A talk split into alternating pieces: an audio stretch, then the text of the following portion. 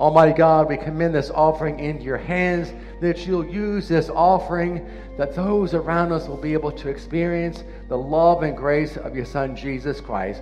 For it's in his name we pray. Amen.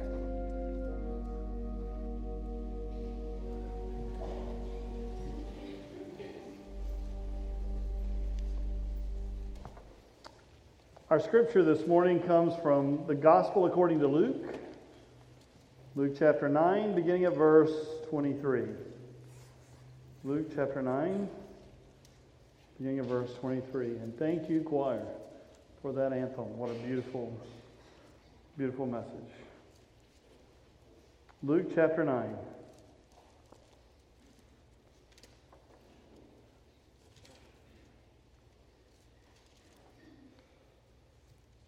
where Luke writes Then he, meaning Jesus, said to them all, If any want to become my followers, let them deny themselves and take up their cross daily and follow me.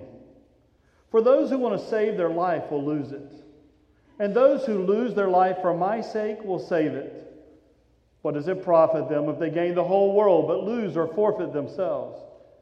Those who are ashamed of me and of my words, of them the Son of Man will be ashamed when he comes in his glory and the glory of the Father and of the holy angels. But truly, I tell you, there are some standing here who will not taste death before they see the kingdom of God. This is the word of God for the people of God. Thanks be to God. Let us pray. Almighty God, we give you thanks for your holy word and for the privilege of studying it together. And now, as I stand before these, your people, I pray that this would be your message and not my own. Through the name of Jesus Christ, amen. Sometimes it's challenging to find our way around. Now, the good thing is, when we're driving, most of us now have GPS, and, and so we have a little voice that tells us turn right up here, turn left, do this, do that. And it even puts, you know, the speed limit in the lower corner just so you know and don't go any faster than this. But once you get where you're going, sometimes it can be quite a challenge to find your way around from there. I mean, it, sometimes it's, it's challenging, like go to a hospital now. I mean, I, go to hospitals on a regular basis. We all do. And, and sometimes we go, I have finally got this hospital figured out. I know how to get my way around. And then you'll go in one day and you'll see plastic up and you'll see, you know, under construction and all the hallways that you used to know are now different. And, it's challenging. And, and you go in sometimes and, and it's like, well, I'm looking for this person. And they tell you the room. And, and here's what you do go down this hallway and then take a right, and then go down till you see two more hallways, take a left, and then go to the gold elevators, not the silver ones, because the silver ones won't get you there. Get on the gold elevators and go up to the third floor. But I'm going to the fifth floor. I know. But these elevators won't take you to the fifth floor. You got to go to this elevator to get to the third floor. Then you go down here, and then you go there, and you go here, and then you get up to the fifth floor. You know, and it's just absolutely amazing to try to find your way around. And sometimes, you know, hospitals now will give you a map this will help you get where you need to go. And, and once in a while, once in a while, you'll have that blessed moment when someone will go, Follow me, I'll take you there. And you go, Oh, thank you. I mean, there's something about going with somebody who knows where they're going. Something about being led around by somebody that you know you can trust and that you know you can follow. I'll tell you, the first time we went to Kenya, I really believe that, that the team and I were going to die. I mean, I'm not making it up. This is a, absolutely a true story. We all kind of felt it because we have this amazing ministry. Some of you were there. We have this uh, uh, amazing ministry that's in Nyahururu, which is where the children's home is and, and where the pastor school is and some of the churches we support. But out in the Samburu, which is beautiful country, but that's the bush country of Kenya, that's where some of the villages are that, that we support, and some of the pastors and the churches are up in those regions. And we were going there to visit with them and, and to spend some time sharing with them. And, and we get up to the Samburu, and it's now dark, it's at night, and, and, and, here we are at this place where we were supposed to stay, and we go in and we sit down and start having dinner, only to find out they had double booked. The rooms we were supposed to be staying in, somebody else was already there, already in the rooms.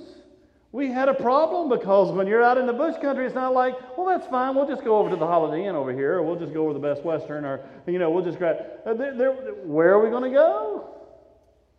Pastor Simon from Kenya, he started uh, having conversation with the people who own the place, and, and, and we would go, you know, is everything okay? And, and Simon, being the gracious host, would go, it's fine, it's fine, everything's good.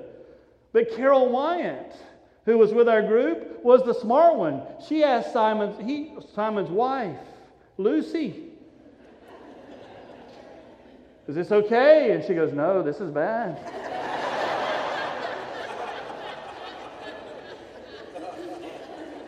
Because one of the problems that you have out there is you just don't leave the Samburu and decide I'll drive back to Nyahururu, you know, a couple hours away because, well, between the two, there are lions.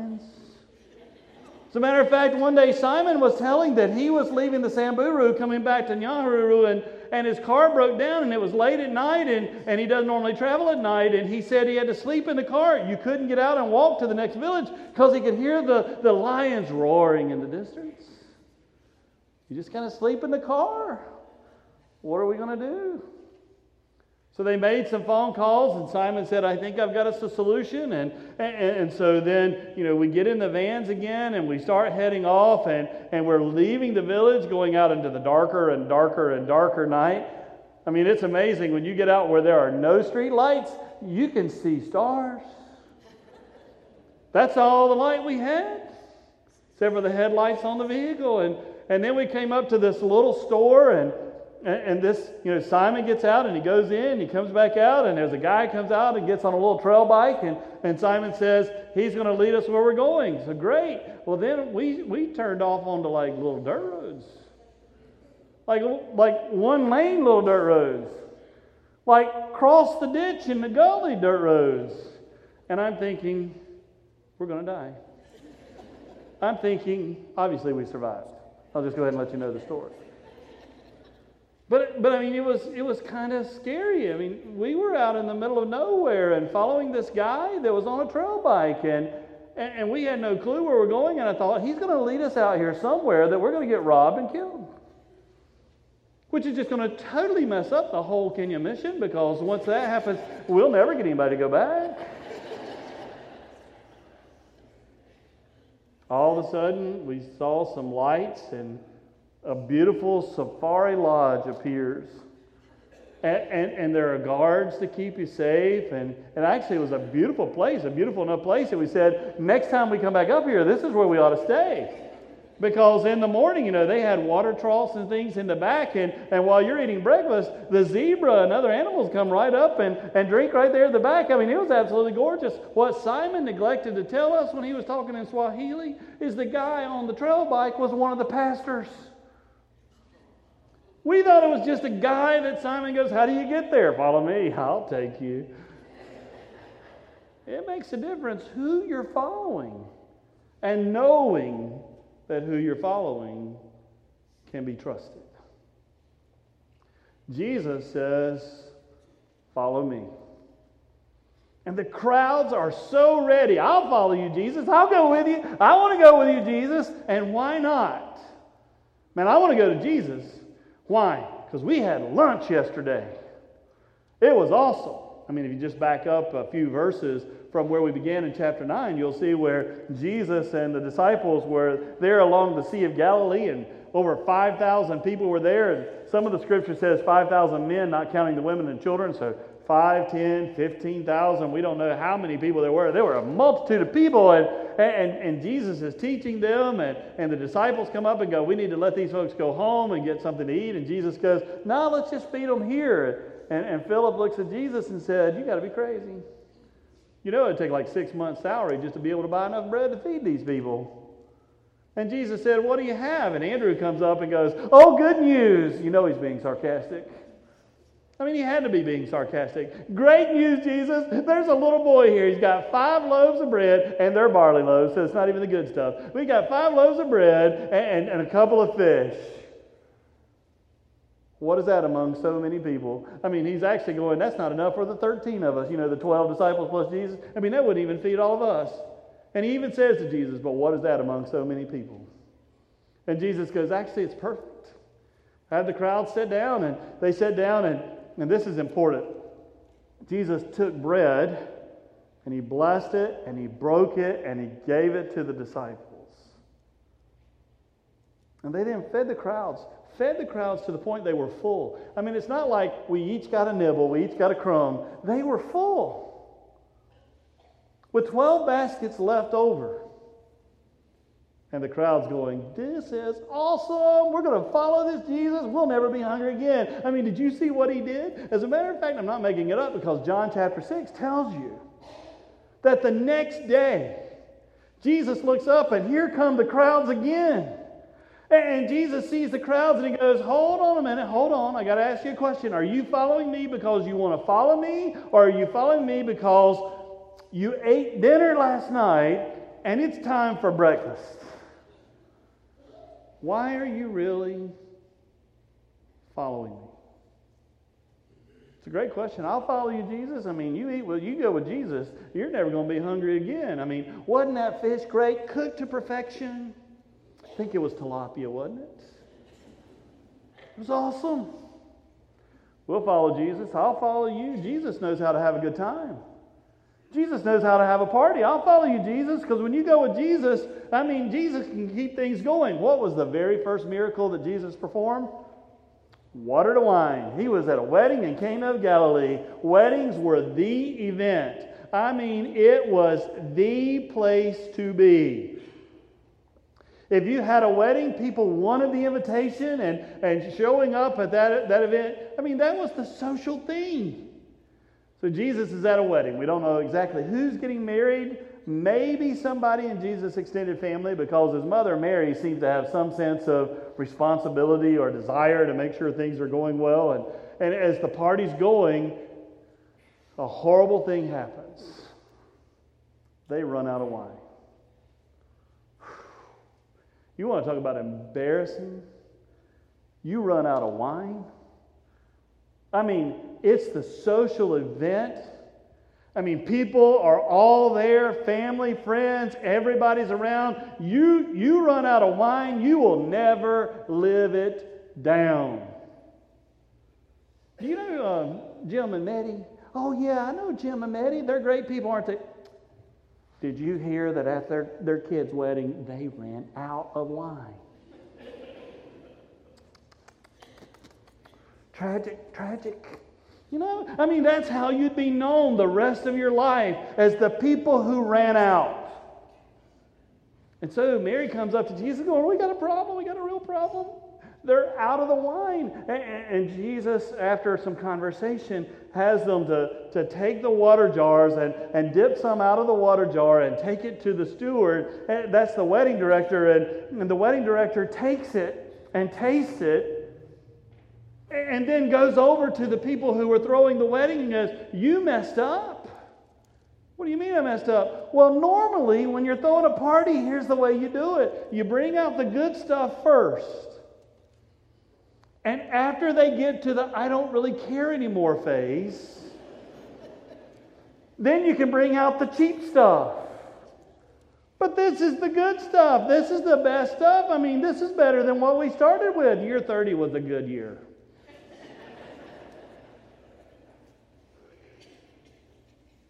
And Jesus turned the water to wine. The party continued. You hang out with Jesus the celebration goes on and on and on. I'll follow you, Jesus. And I want to follow you to heaven, Jesus. I want to follow you all the way to heaven. I mean, the, the, promise of everlasting life, I mean, that's what we all desire. That's what we all hope for. I, I will follow you, Jesus. I want to go to heaven with you. And, and Jesus finally looks at the crowds and he goes, Whoa, whoa, whoa, whoa, whoa, whoa, whoa. Hang on. Before you just say you'll follow me, you might want to know what that means. Before you say you'll just you'll follow me anywhere, you may want to know what that means because you, you can't celebrate everlasting life. You can't celebrate resurrection. You can't celebrate Easter Sunday without experiencing some good Good Friday. There's, there's not only an all you can eat buffet, and there's not only a celebration that keeps going, but there is a cross. You need to know if you follow me, there's a cross. And what's interesting when you read the scripture, in the Greek, the Greek here is not plural, but actually singular. In other words, it's not if you all decide to follow me, it's not if the church decides to follow me, it's not if the class decides to follow me or the life group decides to follow me. It's an individual statement. It's an individual Greek term that says if you, it's a personal one to one decision and conversation. If you want to be my disciple. I mean, this is one of the places that the New Revised Standard, which is the version I typically use, probably needs to nuance it a little bit differently. The, the, New International Version says, for example, whoever wants to be. The New American Standard says, if anyone wishes to be. And, and the today's English Version says, if you want to come. I mean, it, it's an individual term. It's not, you know, well, I didn't really want to do it, but the majority wins. No, this is not a group decision. This is you. You have to decide if you want to be my disciples. And that word if is so important because it's not pre-decided. You have a choice to make. But before you make the choice, Jesus wants to make sure you have all the facts. I mean, he's not doing a bait and switch here. He wants you to understand if you choose to follow me, here's what it means. But now you get to choose. You get to choose. John 3:16 says, "For God so loved the world that he gave his only begotten son so that whosoever believes in him would not perish." But that means there is an option. There are some whosoever's that will and there are some whosoever's that will not. You've got a choice to make. If you choose to be my follower, my disciple, this is what it means. And, and, the word follower here or disciple in this place, I mean, it, it's say, Jesus is not saying if you want to be my acquaintance, if you want to be part of the crowd, if you want to be part of the entourage, you know, he's saying if you want to be my disciple, that means a student, a pupil, a learner, uh, one who emulates another. I mean, the word Christian means to be like Christ. So if you want to be Christian, if you want to be a disciple, not just an acquaintance and a spectator, but I mean a true disciple, well, this is what it means. It means you've got to deny yourself. Deny yourself. That is not the easiest thing to do. I mean, we're, we're in an egocentric culture today. An egocentric world, I mean, that means it's about me centered. Everything is about us, everything is about us. It's our world. I mean, you probably met people that you know that you know it's their world. They're the center of it. I just have the privilege of living in it. But it's all about them. Right? I mean, don't look at each other and point. But we have turned to kind of an egocentric kind of world. I mean, there, there's a, a, a children's book out now called Me, My Selfie, and I. Me, my selfie, and I. And one of the things, you know, when they were talking about it was that, that we used to take pictures this way. You know, I want to see something out there. I want to capture something that's out there. I want to capture somebody else's life, somebody else's smile, someone else's experience. And, and now our pictures are taken this way because I want to capture what's out there, but I want to be up front in it. I want to be in the middle of it. I want it to be about me with that happening in the background, not about that with me in the background. We've changed our culture today. I mean, I think it's okay to take a selfie. Don't, you know, don't think, here comes the preacher. No, I mean, it's okay to be engaged, but the point of it is, is, is we live in a world that's about us. About us. And, and Jesus now is saying, you know, that, that if, if you're going to follow him, we've got to deny ourselves. It's not easy to do. My father, as you know, was a great man, and one of the things that he taught us was never ask somebody else to do something you're not willing to do yourself. And he was the head over this large uh, shop that took care of tractor trailer trucks, diesel trucks.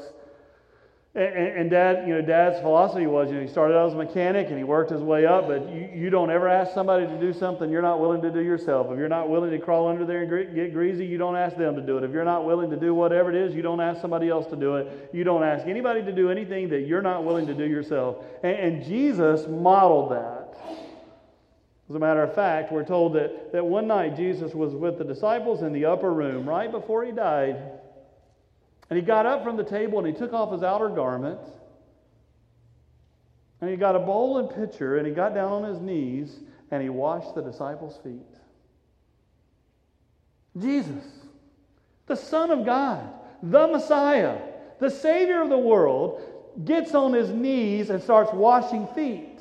Well, people traveled wherever they went, so their feet were nasty because they walked everywhere. And, and so the job of the lowliest person in the household was was to wash the feet of the guests. And Jesus gets on his knees and washes the disciples' feet. And then he says to them, Now, just like I've done this to you, you're to do this with others. Wow.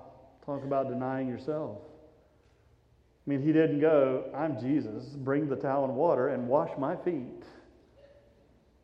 No, he got on his knees and he washed. And then said, Now, you're called to serve, not to be served. You're called to serve, not to be served. It's, it's why Paul says in Philippians 2, verse 5, Let the same mind be in you that was in Christ Jesus, who, though he was in the form of God, did not regard equality with God as something to be exploited, but rather he humbled himself, took on the form of a slave, being born in human likeness, and having been born in, and found in human form, he humbled himself and became obedient to death. But catch this, it goes on to say, even death on a cross. It's not simply that Jesus died for you, He died a heinous death for you. It's not simply that Jesus died for us, Jesus died a cruel, punishing death that we might be forgiven. Not simply death, but even death on a cross. So Jesus said, if you want to follow me, you got to deny yourself. Deny yourself and take up your cross.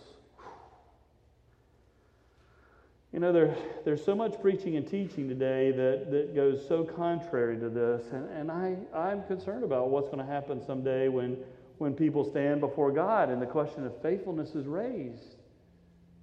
I mean, there, there are so many sermons and, and preaching that we hear today that's all about how if we just follow Jesus, life will be great. Follow Jesus, and, and it'll be one big picnic, loaves and fishes every day.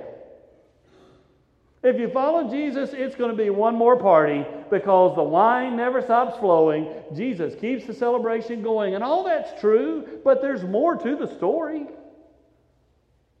One very prominent megachurch pastor was even asked, you know, you just seem to preach all about uh, how you can have this wonderful life and everything is great and everything's beautiful and everything's rosy. And, and if you're wanting to live in that neighborhood, all you need to do is pray about it and claim it, and, and you can move to that neighborhood. Also, it does take an offering. A contribution in the offering plate would help make that happen. Odds of that happening go up considerably when you give to the offering. I mean, it's absolutely amazing because that's not what Jesus said. And, and when he was interviewed and asked, why is it that you only talk about those things and you don't tend to talk about the scriptures like Jesus said, if anyone would come after me, let him deny themselves and take up their cross and follow me. Why, did, why don't you ever preach about that? He goes, I just don't really feel led to preach that. Great. You know what we're going to do? Why don't we just change it this year? We're not even going to do Good Friday, we're just going to do Easter. It's so much more pleasant. But Jesus knew you can't celebrate resurrection if you don't acknowledge that Jesus had to die for you first. You can't celebrate Easter if we deny that Jesus had to die for us first. Take up your cross.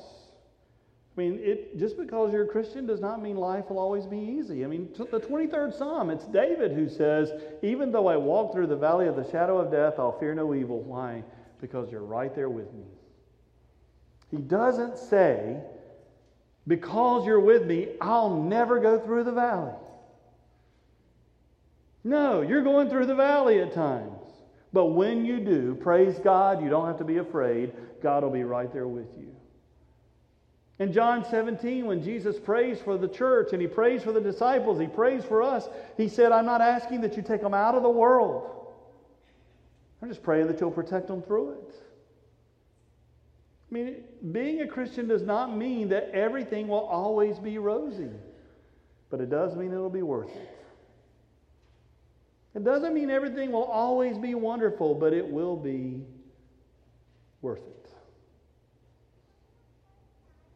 And Luke said that Jesus said, If you want to follow me, if you want to be my disciples, not an acquaintance, then you deny yourself, take up your cross daily, and follow me. Daily. It's an everyday decision that we make that I will continue to walk with Jesus Christ. I mean, the day we give our lives to Christ is so important. But it's an everyday decision to continue that journey with Christ. I mean, some of us can say, I, I think it was, I think I was eight years old. It was at a very hot revival at our church in July. I think it was the 73rd verse of Just As I Am that I came down front. I mean, that is important of when we give our lives to Christ is vital, but, but you can't hold on to that and then pretend that everything else is okay. Every day, deny yourself, take up your cross daily. We have to make a decision today. Will I continue to be a disciple of Jesus Christ? Will I continue to walk with God? And today's pretty easy. It's Sunday. But tomorrow morning, we have to wake up and decide I will be a disciple of Jesus Christ. And Friday night, we have to make a decision. I'll continue to be a disciple of Jesus Christ. And when I'm away on a business trip and nobody knows me and knows what I'm doing, I still make a decision will I be a disciple of Jesus Christ? And when my spouse is away on a business trip and nobody's home and knows what we're doing, I'll still make a decision to be a disciple of Jesus Christ. Whatever it is, wherever I am, whatever's going on in my life, I make a decision daily. Will I follow Jesus Christ? I, that's why I love the way Luke tells it that, that Jesus said, do it daily. It's a walk that's an everyday walk. So Jesus said, Follow me. So here's the deal, he said. I am not going to pretend that it'll always be easy. But I will tell you what, I guarantee it'll be worth it. To experience the forgiveness of our sins, to experience the grace of Jesus Christ in our lives, to know that even though when I walk through a valley, God will be with me. That no matter what, I'll never be alone and abandoned. And to know that by His grace and His grace alone, I have everlasting life. May not be easy. So before you commit, you need to know it may not be easy. But I guarantee you, Jesus says, it'll be worth it.